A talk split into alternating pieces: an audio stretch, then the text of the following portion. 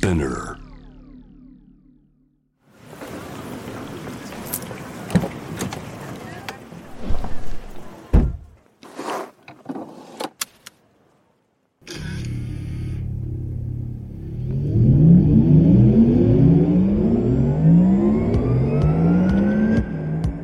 人生の中で絶対に叶えたい夢のリスト Bucket List ポルシェの創始者フェリー・ポルシェから脈々引き継がれる夢を追い現実にする勇気。そんな夢への熱烈な信念は今もポルシェの大切なミッションです。Driven by Dreams 夢を追いかけることで道を切り開き続ける方を様々な業界からお迎えしこれまでに叶えてきた夢の数々そしてこれから叶えていきたい目標や夢について伺っていきます。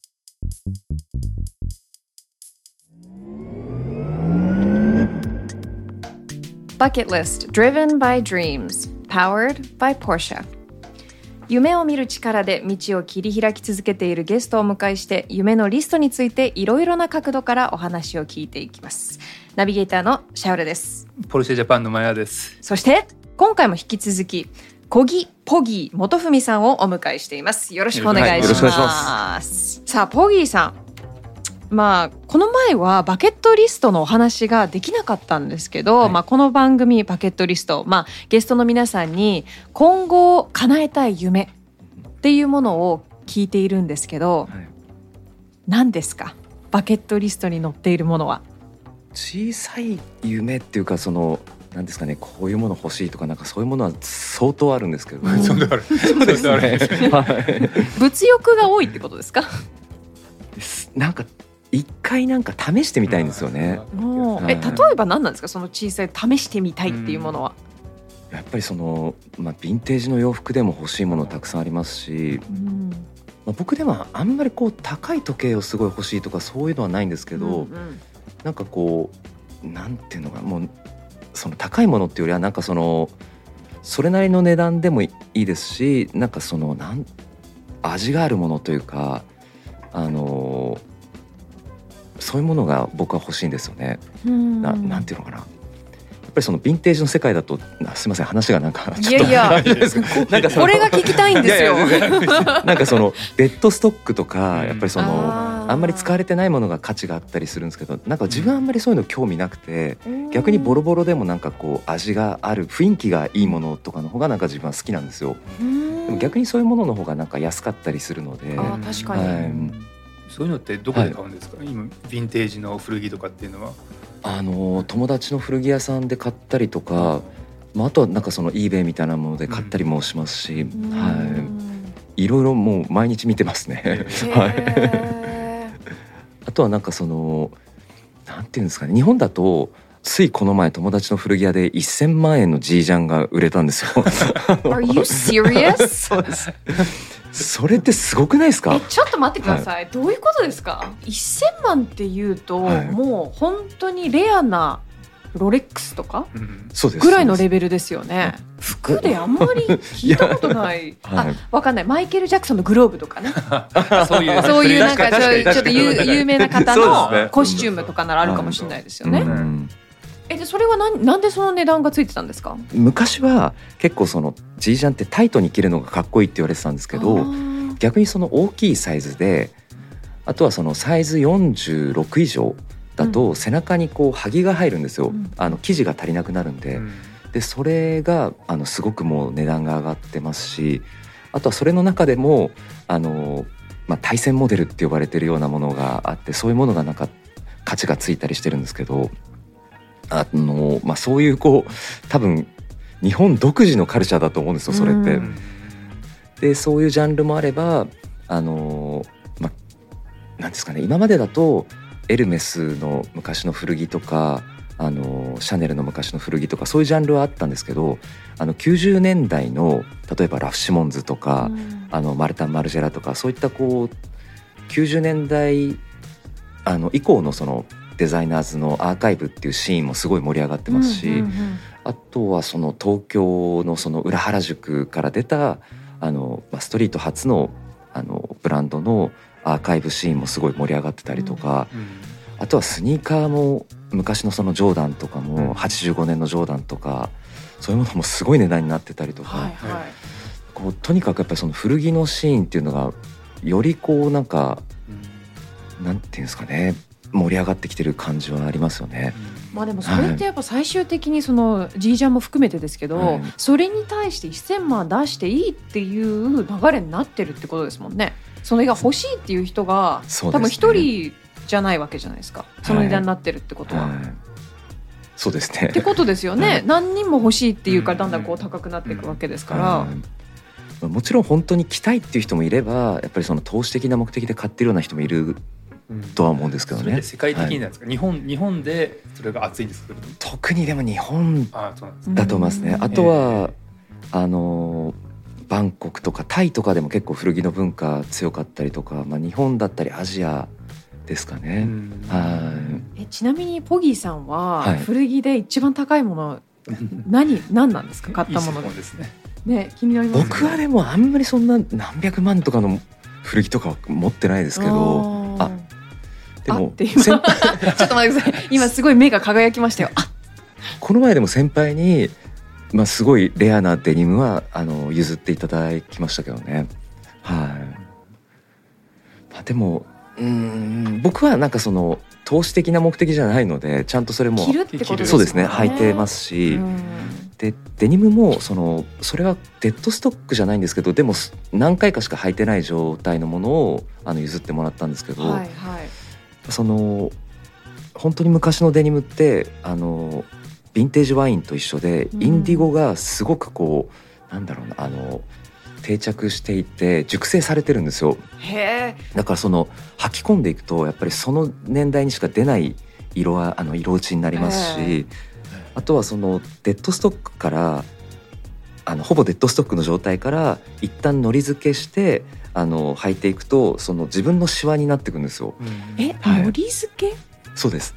あのなんていうんですかね、こうあのヴィンテージデニムでそのうんあのヒゲって呼ばれる、はいここ そうですそうですそうですはい。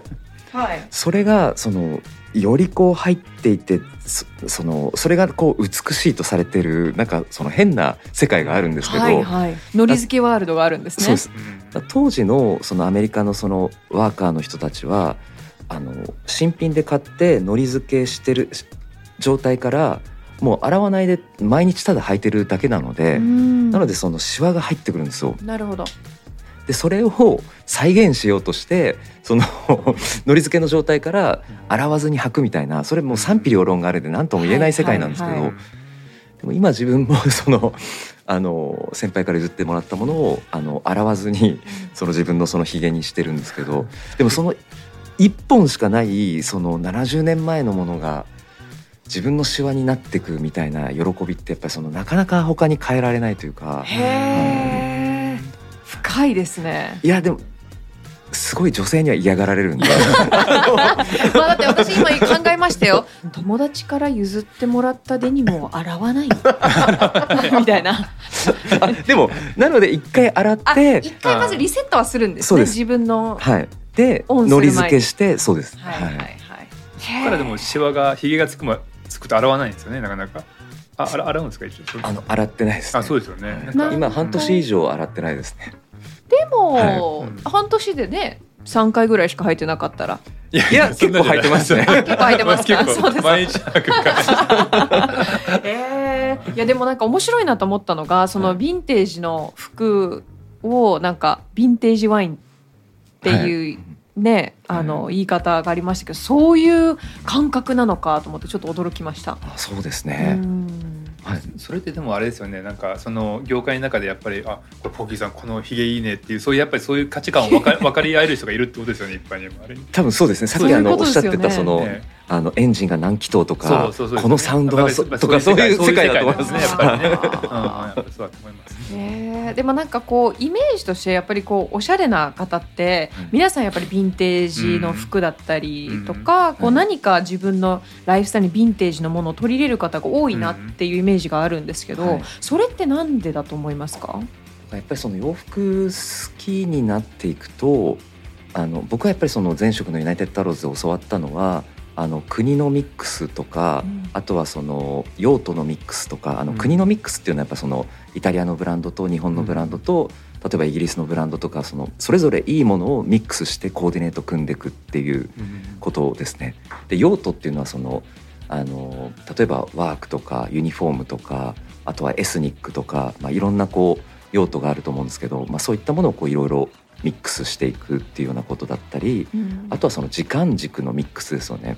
うん。あの新品だけじゃなくあの数年前のものあとはもう何十年前のもの全部そのいいものを自分なりにミックスしていくみたいな。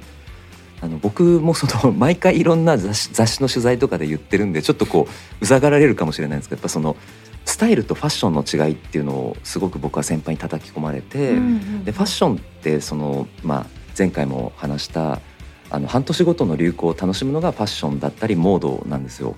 うんでスタイルっていうのは昔はその男はスタイルを身につけるべきだってすごい言われてたんですけどあの何を着て何をする何を着て何を食べる何を着て何に乗るとかやっぱそういうのを繰り返して例えばその T シャツ1枚着ててもスーツ着ててもその人に見えるっていうその個からにじみ出るものがスタイルだって言われていてそのファファッションっていうのはお金で買えるんですけどスタイルっていうのはお金で買えないんですよ。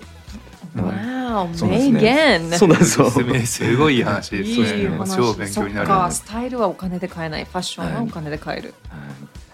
Interesting 結局ただそのやっぱり自分がずっと突き詰めてきたものって自分のその自分の中でのコーディネートをその世界のいろんないいものを試してみて何をこうつけたらそのいいのかとか何と何を掛け合わせたら面白いのかとか、うん。そういうことをずっとやってきたんですけどやっぱりそのスタイルっていうのってやっぱりその何に乗るとか何の車を選ぶとか、うん。どんなアートを部屋に飾るとかやっぱそのあの終わりがないんですよね。そうですよね。うん。しかも NFT みたいなのも出てきちゃったんで あの今話題の。はい。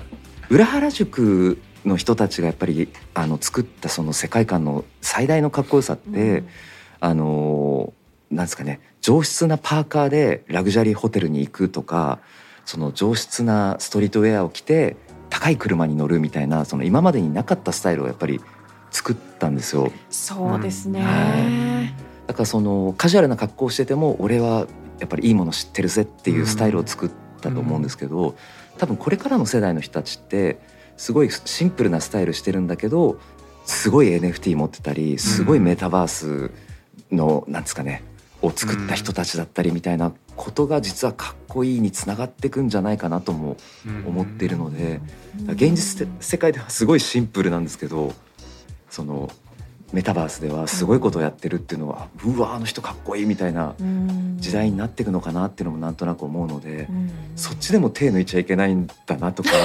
でもさっきの話じゃないですかやっぱりお金とか使えるものってやっぱり限界があるので、うん。その自分にとって何がリアルなのかとかそのそこをやっぱちゃんと選択して 突き詰めていかないと、まあ、限界がありますよね。はい。うん。でもあの車っていうキーワードも出ましたけど、はい。はいポギーさんもヴィンテージのはい。車に乗ってるってお聞きしましたよ。あの最近そうですね。あのポルシェをあの前田さんあの購入させてもらいました。す。ごいですね。えちなみにどんな車なんですか？あのまあ996の前期なんですけど、まあ、でもあの911がお好きな方からは結構賛否両論があるとは思うんですけど、うん。あ自分はなんか。すごくあのルックスだったりがすごい好きで、あとはその中古でまあそんなに高くないものでいいものが見つかったので、うんあのまずはやっぱり911試してみたいっていうのが強かったので、うん。はい。ヴィンテージを選んだ理由は何だったんですか？うーんでもやなんていうんですかね。しかもヴィンテージでもいろんなね車の種類がある中でもやっぱその、はい。ポルシェを選んだっていう理由もあるとは思うんですけど、なんか自分の今のファッションでこの車に乗ってたらなんかいいだろうなって想像をしててたどり着いたのがやっぱりそこだったっていうのはありますね。うんはい。996って大体1996年とか7年ぐらいに発売されたモモデルなんです。はい。なんで、まあ、ヴィンテージっていうか、まあ、クラシックなんですけど、はいまあ、ちょっと比較的新しいモデルなんですよね。そうですね。ええだからなんかすごいスタイルとしてはなんかポギーさんにすごい合ってるような気がしますね。今日今日は履いてないんですけどあのニューバランスではい990っていうモデルがあって、おそれがあの V0 あ V1 から、えー、V5 とかそのえー年代によってなんかその新しい機種を出してるんですけど990の V2 っていうのがあのクラシックさもあってでもちょっとハイテクにニューバランスがこう生まれ変わろうとしたそのなんですかね転換期のモデルですごいそれが僕好きで履いていて、なんかそれに近い感じというかレトロさもありながらなんかこう新しい時代に対応していくなんかその生まれ変わったモデルというか、なんか転換期のすごいモデルな感じは、はい、うん。はい。そそれまでポルシェの911って、まあ、いわゆる空冷、まあなね、空気で、はあのエンジンをあの冷やすモデルだったんですけど、まあ、ポギーさんが買われた996から、まあ、水冷っていうあのエンジンに変わるんですけど、まあ、はい転換ある意味転換期の車ですよね。うん。あ面白い。はい。何かでもそれってじゃあその転換期のものに惹かれるってことなんですかね？靴もそうですしうん。車もそうですし。そう、うん、なんだろうなレトロすぎまあうんレトロなものはレトロなものでかっこいいんですけど、うんやっぱりその自分はなんかそのミックスするのが好きなので、うん今のものと昔のものを掛け合わせながら乗ると、のうんうんそういうファッションで乗るとすするとなんか両方行き来できる、うんうんなんか感じですかうね。うんんでもそのぬ、乗ってる車もスタイルにつながるってことですよね。いやそうなんですよ。うんはい。多分それがなんか男の面倒くさいっていうかなんかそうなんかもう すごい小声でしたね今。今まで言ってきたことがなんか突然なんかすごい小声で。すごく気になるんですけど、ポギーさんの思う、うんじゃあスタイリッシュな人はい。ってどんな人です？別の方のなんかその YouTube に出させてもらった時に、はい。なんか自分はそのおしゃれじゃない人は世の中にいないって言ったんですよ。私見ましたそれ。あ、あ本当言っですか？てましたね。だからそれはい聞きたかったんですよ。はい。私だっておしゃれじゃないもん。いあ本当かなと思いながら見てたんそですよ。いや、絵ってみんな描くじゃないですか。はい。らそのなんつうの下手でもなんかその味のある絵を描く人もいるじゃないですか。んでも本気で私は絵描きになるっていう人はやっぱりその骨格の作り方からそのあの人間のその体を描いていくみたいなことをやっぱり学んだ上でやっていかなきゃいけないですし、あとはそのさっき言ってたその本当のアーティストを選ぶのであれば自分の人生の生き方がやっぱそこにどう反映されていくかみたいなことまで突き詰めていかなきゃいけないんですけど、まずはなんかその絵を描くなんかそれがこう楽しいなみたいなところがすごい重要というか、そこら辺で作業してる人たちが着てる作業着とかなんかそういうのがこうかっこよく見える瞬間ってないですか、うん、すなんね。なんかその人に合っていればなんか僕は全然それでいいというかであとはその追求したいかどうかってその人次第じゃないですか。うんあとはなんかその無理してあのその人のストーリーに合っていないものを着てたりとかなんかそういうものがなんかこうおしゃれじゃなく見えてしまう時があるというか、うんなるほど、その人のストーリーに合ってない。いや、はいこれ私の話で本当申し訳ないんですけど、なんか私いつも同じ服着るんですよ。あ僕はそれでいいと思います。でたまにはいなんか私もおしゃれになりたいって思う瞬間ってあるんですよう。んで取り入れようとするんですけど私のストーリーに合ってないなと思う時あるんですよね。うんだからそのなんか取り入れ方とかってどうやってやってるのかなっていうのはうんなんか学びたいです。前田さん学びたいですよね。いや本当僕も全くシャウラと一緒で、うん。僕いつも黒い T シャツしか着てないのでもう今毎回一緒確かにそうですよね。ここ二人チーム同じ服ですよね。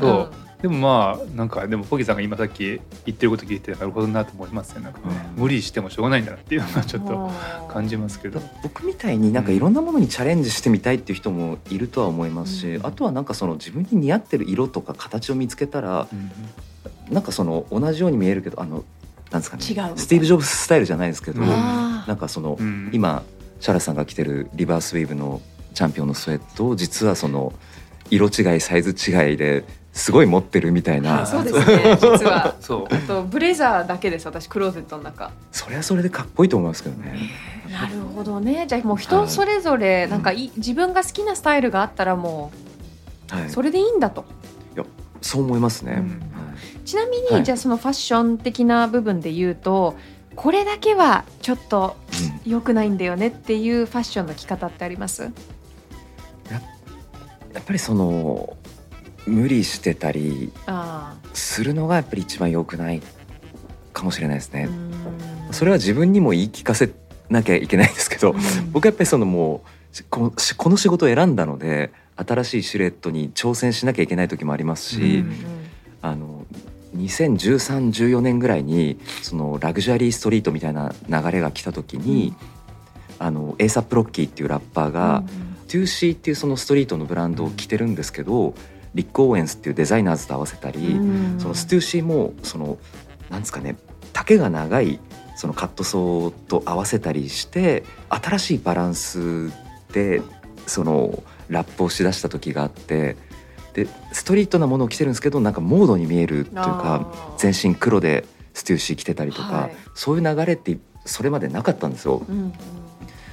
でこれはやっぱりその大きい流れになるなと思って自分も丈が長いカットソーとか試してみたりしたんですけど、うん。やっぱりこう似合わないでありましたか？あそういうりますあります。のホギーさんでも、ただでも自分なりにこれをどうやったら着こなせるのかっていうのはやっぱりその自分の職業としては挑戦しなきゃいけないので、はいはい、まあそれはやっぱり突き詰めましたけど、うん。だから僕も無理してるなって思われる時も多分あると思うんで人のことは言えないと思うんですけど。なるほど。ただそのそうですかね、はい。ただファッションの仕事をしてない人はなんか別に無理しない方がなんか僕はいいと思うんですよね。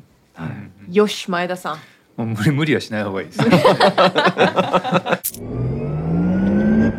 先ほどはまあバケットリストで、まあ、小さな欲しいものとかはあるって言ってましたけど、はいそれ以外でこう叶えたい夢っていうのはありますか、あの自分のことをそのやっぱり追求しなきゃいけなかったりとか、うん。その、うん、自分のことを結構考えてやっぱり生きてこなきゃいけなかったのでその世界に対してなんかその何かやってみたいっていう気持ちもすごいあったのであそーの世界的にその何かこうまずは知ってもらうためにはやっぱそのあのすごい尖ったものでこう刺してそこで開いた穴からこうやっぱりこうなんですかねあのいろいろこうやっていかなきゃいけないのでまずその尖ったものをそのもう全力で突き刺さなきゃいけないので、うん。そのためにやっぱりそのもう自分のことだけを考えてやってきたところもすごいあるのでなんかその自分以外のこと、まあ、家族だったりその、まあ、他の仲間だったり、まあ、ここれからの世代の人たちだったり、まあ、そういった人たちのためになんかこうこれからもっとやっていきたいなっていう気持ちはすごく、まあ、ココロナも特にあって、うん。なんか考えたことはありますね。うん。っていうとそれって具体的にどういうことになるんですか、なんかあのーまあ自分がなんかその今までやってきたことが例えばその次の世代の人たちの可能性を作れることにつながるのであればそういうことをもっとあのやっていきたいなっていうのもすごくありますし、うん。あのーうん、あと自分はファッションプライズ・オブ・東京っていうそのプライズがあるんですけど、うん。そこの審査員とかもやらせてもらってたり、はい。もっとその日本の面白いデザイナーが世界にこうあの挑戦できるようなこととかをもっとさらにやっていきたいなと思いますし、うん。まあ、あとは生地だったりあの産地だったりその、まあ、いろいろありますよね。うん。うん、やっぱその日本の、うん。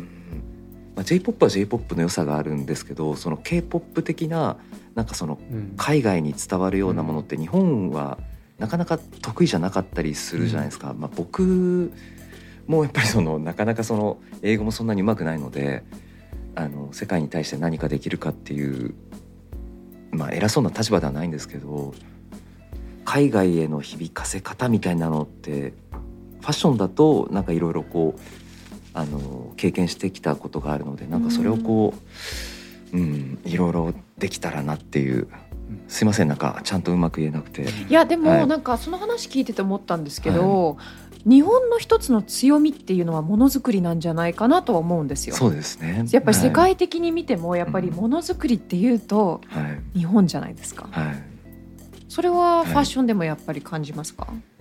感じますね。あの海外に行って、えー羽田空港に到着してであのリムジンバスとかに乗るじゃないですか。いいよね、あのリムジンバス、はい。そうです。帰ってきたって感じしますよね。しかもあの全力で一生懸命やってくれるじゃないですか。で、はい。チップもいらないじゃないですかみんな。もうチップもなくなんかそのなんていうんですかね。お金に下手したらお金にならないようなことでも全力にその全力でそのうん。なんかなんですかね。まあ、そういう精神ですよね。そうですね、うん。はい。やるときはしっかりやるっていう。はい。決めたことはやるというか。そうですね。んそこは本当日本人ってすごいですよね、うん。なんかそうですね。はい。本当にすごいですよね、はい。なんか特にファストフード店とかアメリカに行くとよくその違いが分かりますよね。そうですね、うん。でもさっきポギさんがおっしゃってたその日本の良さをなんか伝えていくっていうのは、まあ、今回いろいろポギさんとポルシェでやらせてもらって、まあ、そういうのもやっぱりドイツの本社の方でもやっぱりポギさんとやってるのってすごく注目されてるし、うん。やっぱりなんかその日本のなんかそのアートとか文化っていうのカカルチャーっていうのをちゃんと発信しようっていうのは多分ポギさんの本やもう世界に伝わってると思思いますね、うん。なんか僕たちのドイツの本社を見てもそう思いますありがとうございます、はい。じゃあ今後もやっぱりその、まあ、ファッションキュレーターディレクターだったり、そういうようなお仕事をはい。しながら、まあ、もっとこう日本の良さをはい。発信うんしていくっていうところが、そうですね、うん。はい。それをなんかもっとやっていきたいですね。うん。あとはなんかあのずっと思ってるのはあの無重力の無重力、ごめんなさい、はい。何ですか？いき無なり。びっ重力のなん。かフィッティングルームみたいなのをなんかこうお店の中になんか作ってみたいっていうのはなんかずっと思ってるんですよ。そのやっぱり服って重力があるから着れるじゃないですか。はい、なんかその試着どうぞって言って入ったらもうそこが無重力の空間になってて。でパンツの丈上げとかって無重力の空間でどうやるのかなとか なんかそのでも無重力だと下手したら鉄も切れるわけじゃないですか。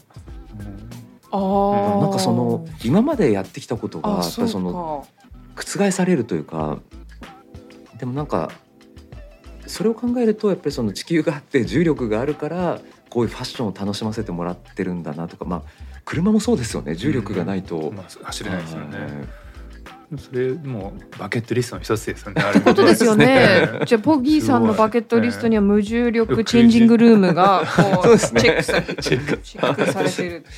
へえ面白い。そうですか。じゃあちょっと期待してましょう前田さん。うんぜひはい試してみたいこう浮きながら 着替えてみる日が来るかもしれない。そうですね 着替えも難しいですよねですよね。いやーポギーさん本当あの2回にわたって楽しいお話ありがとうございました。ありがとうございます、お会いできてよかったです。はいまたねこの後ちょっと3人で音楽の話でもそうですそうですしましょうか。はい。いや本当にありがとうございましがとうたございありがとうございます。さあ第5回目の配信のゲストはバスケットボール選手の落合智也さんです。様々なお話を伺っていきたいと思いますので皆さんお楽しみに。さあこのプログラムはスピナーのほか Apple Podcast、Spotify、Amazon Music などで聞けますのでぜひチェックしてください。そして番組をフォローして SNS でもシェアしてください。